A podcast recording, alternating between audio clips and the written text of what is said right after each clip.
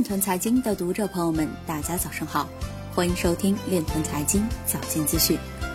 今天是二零一九年七月十七日，星期三，农历亥年六月十五。首先，让我们聚焦今日财经。加拿大城市接受比特币支付房产税。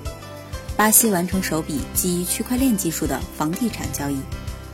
银保监会发文规范供应链金融，鼓励银行、保险机构将区块链等新技术嵌入交易环节。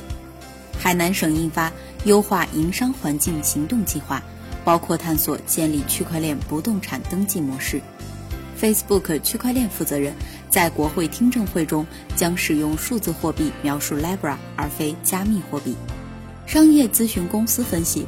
区块链等数字技术正在逐渐在国防工业的机构和运营层面上得到利用。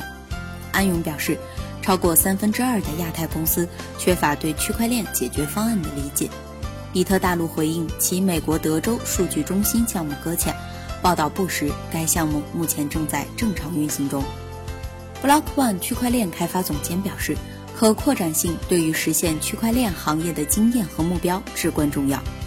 澳新银行投资组合管理主管表示，天秤座将比其他加密货币更加稳定。今日财经就到这里，下面我们来聊一聊关于区块链的那些事儿。据中国新闻出版广电网七月十五日报道，七月十一日至十二日，在浙江杭州举办的二零一九中国数字音乐产业发展峰会上，中国音像与数字出版协会副理事长。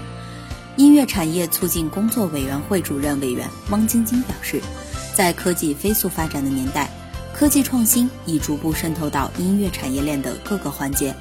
本年度的中国音乐科技与装备发展报告聚焦人工智能与音乐创作模式、大数据与音乐传播媒介、虚拟技术促进音乐演出与新消费、音乐科技助力音乐教育、区块链技术让音乐行业公平报酬成为可能。音乐科技、重构乐器及设备市场格局等几个方面。